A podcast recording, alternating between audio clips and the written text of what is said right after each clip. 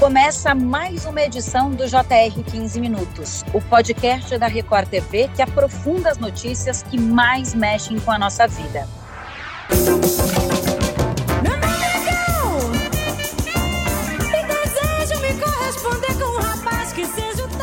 Gal Costa morreu aos 77 anos em São Paulo. A informação foi confirmada pela assessoria da cantora. Maria da Graça Costa Pena Burgos nasceu em 26 de setembro de 1945, em Salvador, e foi uma das maiores cantoras da música brasileira, com vários discos e várias músicas de sucesso no Brasil e no exterior. Para falar sobre o legado de Gal Costa, o 15 Minutos recebe o produtor musical João Marcelo Boscoli. Bem-vindo ao podcast nesse dia triste para a música brasileira, João. E João, a Gal Costa morreu na casa onde morava em São Paulo. Ela se recuperava de uma cirurgia para retirada de um nódulo na fossa nasal e ficaria fora dos palcos até o final de novembro. Rapidamente, a informação gerou muita comoção no meio artístico e conta pra gente como isso repercutiu no meio musical.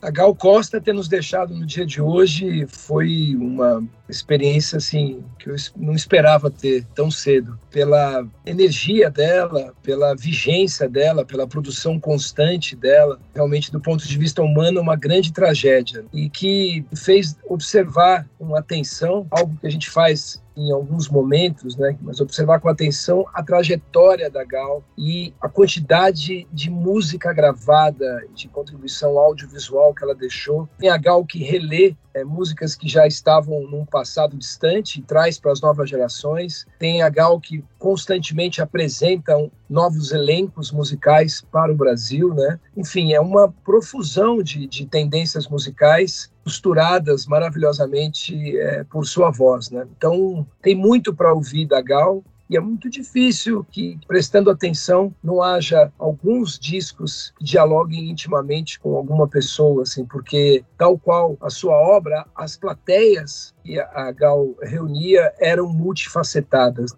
João, e a Gal, apesar da pausa por recomendação médica, estava bastante nativa. Ela estava com uma turnê As Várias Pontas de uma Estrela. Essa turnê homenageava Milton Nascimento, autor da música com esse nome, e autor também de várias canções que a Gal gravou durante a carreira. Milton, Caime, Caetano. É difícil listar todos os compositores que têm obra ligada à voz de Gal Costa, não é mesmo? Exato, é muito rico, né? Talvez se fizéssemos uma lista, né? Dolores Duran, o Ali Salomão, Lupicínio Rodrigues, né? São muitas artistas numa só. A Gal nunca saiu de cartaz. A Gal permaneceu vigente da sua chegada até a sua despedida e continuará vigente, porque uma obra rica dessa é constantemente redescoberta. Então, realmente é uma artista incrível, Gonzaguinha. Nossa, vou lembrando aqui, é muita gente que ela gravou, muita gente e sempre com propriedade, que eu tive a chance de trabalhar com a Gal em três lançamentos, né? Um álbum dela feito do zero, né? O Hoje, de 2005, e ela sempre se mostrou muito conectada ao que estava acontecendo e aberta às sugestões. Claro que a palavra final sempre foi dela, ela era o, o, grande filtro de todas essas decisões, é uma fonte inesgotável né, de referências e de reportagens musicais falando um pouco da história dela. A Gal surge no cenário musical na década de 60, ao lado de artistas renomados, como Caetano Veloso, Gilberto Gil, aliás, que se lamentou muito, divulgou um, um vídeo nas redes sociais falando da irmã, como ele chamava, a Gal Costa, também Maria Bethânia, Tom Zé e outros. Ela parte, a gente pode falar, do grupo baiano do movimento tropicalista e trouxe muita inovação para a música brasileira. Qual o papel do tropicalismo tropicalismo e dentro do tropicalismo, qual o papel de Gal na música brasileira naquele momento nos anos 60?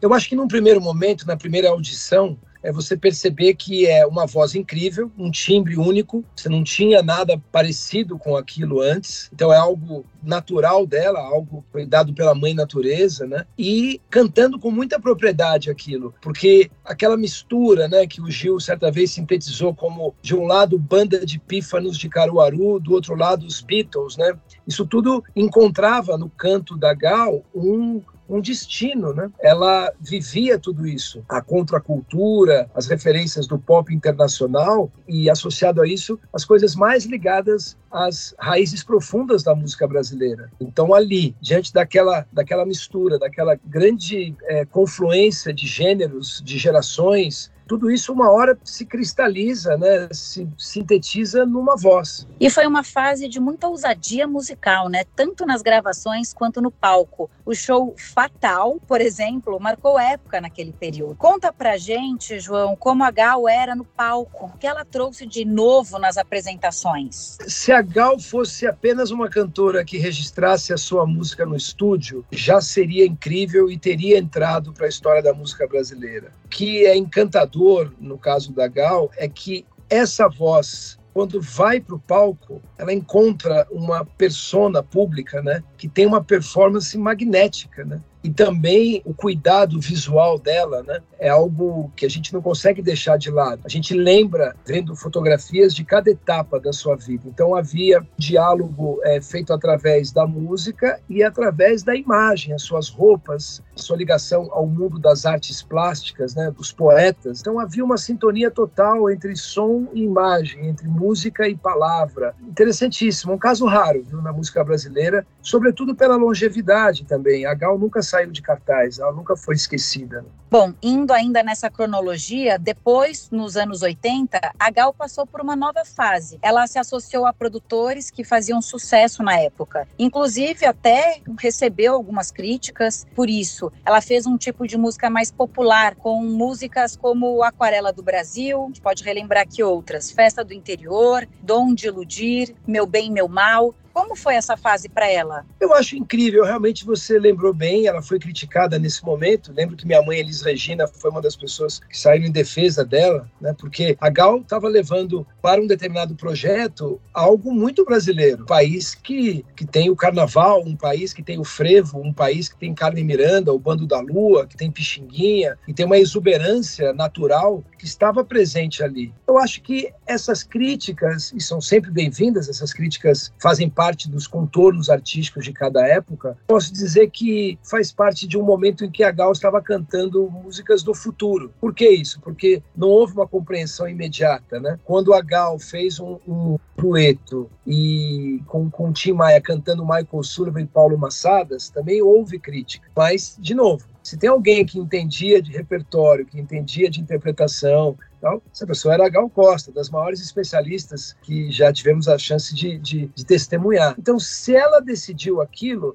é porque ela achava que é aquilo que ela devia cantar. E cantava com uma verdade profunda. Então não era alguém em busca de um público e eu vou gravar essa música porque aí eu vou ter mais audiência. Não, ela cantava aquilo que era natural. Mesmo que fosse proposto por uma gravadora ou mesmo que fosse proposto por algum produtor, a palavra final sempre foi da Gal. Certamente quem criticou também deve ter em algum momento, hoje, sobretudo olhando em perspectiva, não por sua morte, mas pelo distanciamento da época dos lançamentos lançamentos perceberem que ela estava certa. Eu conheci o Aquarela do Brasil do jeito que ela gravou, ou Festa do Interior, trazendo frevo e tal, através dela. E eu estava indo para a escola, ouvindo rádio né, no ônibus escolar. Então, é uma contribuição inestimável. Mesmo quando ela fazia um disco mais tradicional, quando gravou com Tom Jobim, nossa, quanta memória que tem, né? A gente pode falar da Gal para sempre aqui. Ela sempre imprimia uma personalidade diferente, né? Exato. Como uma grande atriz que pega um texto clássico e interpreta de um jeito único, a Gal fazia isso, né? Porque o timbre dela era único. E além do timbre, havia um modo de cantar. E claro, através do tempo, né, década a década foi ganhando outros contornos sonoros, mas era a Gal. Então, ouvir a Gal cantando Tom Jobim é uma dádiva dupla. Tem coisas que só ela conseguiu entregar, há sentimentos presentes no canto da Gal e só ela consegue transmitir. E durante toda a carreira ela sempre foi muito ativa, ativa até hoje, produzindo muito. O último álbum lançado foi durante a pandemia em 2021, chamado Nenhuma Dor. É um álbum de duetos em que Gal canta com novos artistas como Criolo, Tim Bernardes, Zeca Veloso. É importante para artistas novos receberem um aval de alguém tão reconhecida quanto a Gal Costa? Quando um artista novo tem a chance de trabalhar com uma artista do tamanho da Gal e que se coloca no mesmo patamar ali dentro do estúdio, porque é um microfone para cada um, é um dueto, né? Não existe um, não tem um trono para Gal. A Gal se coloca como uma cantora cantando com outra cantora ou com outro cantor, né? Mas certamente, pessoa que saiu de casa, pegou uma condução e foi até o estúdio e teve essa experiência com a Gal, não é a mesma pessoa que chegou em casa no final do dia e deitou na cama, né? Os sonhos são outros, né? João, a morte dela é uma forma também de chamar a atenção para um período importante da música brasileira. O crioulo regravou músicas de Gonzaguinha, Jonga também. Você acha que a morte da Gal pode ajudar as pessoas a verem esse período da música brasileira de uma outra forma? A morte de um artista talvez seja o momento mais doloroso, a forma mais dolorosa de você prestar atenção na obra do artista. Agora, a obra é eterna. De épocas em épocas, né, há um momento de você olhar para o cancioneiro, olhar para a produção das décadas anteriores, dos anos anteriores e regravá-las. É um grande favor que se faz à música e ao público reapresentar, regravar essas canções, né? E a Gal sempre teve isso dentro do seu léxico, dentro do, da sua natureza. Ela gravava coisas muito novas e pegava repertórios consagrados, às vezes esquecidos, e trazia para o seu modo para o presente. Esse movimento que acontece com as novas gerações é, é, algo que se espera da própria natureza humana, de você ter a tradição de ir passando de geração para geração de algum modo, e também mostra a longevidade e a qualidade, o altíssimo nível né, da música popular brasileira. Essa característica de pegar o espírito da época e simultaneamente dialogar com os chamados valores eternos, né? Elas sempre farão sentido. João, você já comentou aqui que a sua mãe defendeu a Gal no momento em que ela foi muito criticada por algumas escolhas. Durante um período se alimentou uma certa rivalidade, até a gente pode dizer entre as duas. Como era a relação das duas? Como elas se relacionavam?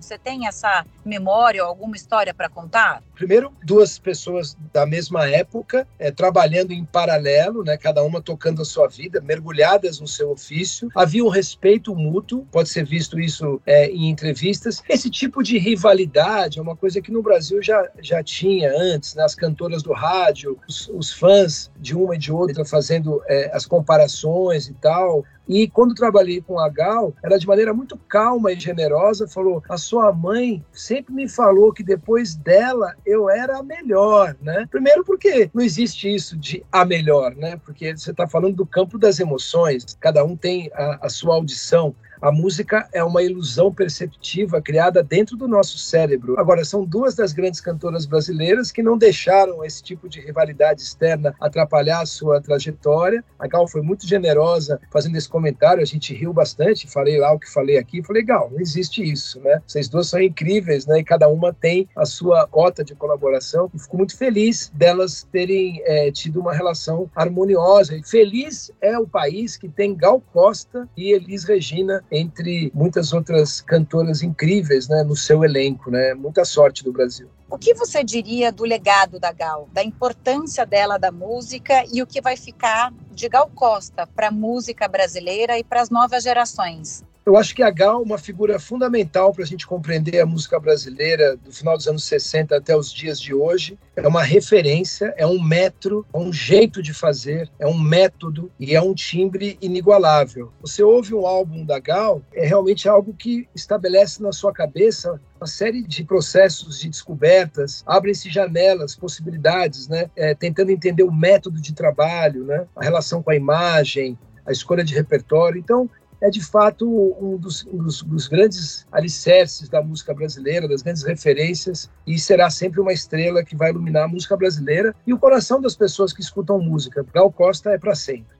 Ô, João, vamos fazer aqui uma brincadeira de a gente falar a música preferida da Gal, né? Eu tive o prazer e o privilégio de ver um show da Gal em 2018, se não me engano, Estratosférica, que ela também lançou músicas novas, e eu tenho várias músicas que participaram da minha vida, né? Você tem uma música preferida da Gal? Se é que é possível escolher uma só? Olha, eu vou escolher Meu Bem, Meu Mal, porque era uma música que Elis Regina estava ouvindo em casa, um pouco antes da sua partida. Então, me encantava. Então, foi um momento, assim, que virou uma, um capítulo musical, uma representação de um momento muito bonito e importante no meu coração, assim. Poderia escolher 120 outras, né? Mas aqui, por uma história que tenho com a música, assim como imagino que todas as pessoas que já ouviram Gal tenham alguma predileção ligado às suas experiências afetivas, né? Suas memórias afetivas, emocionais.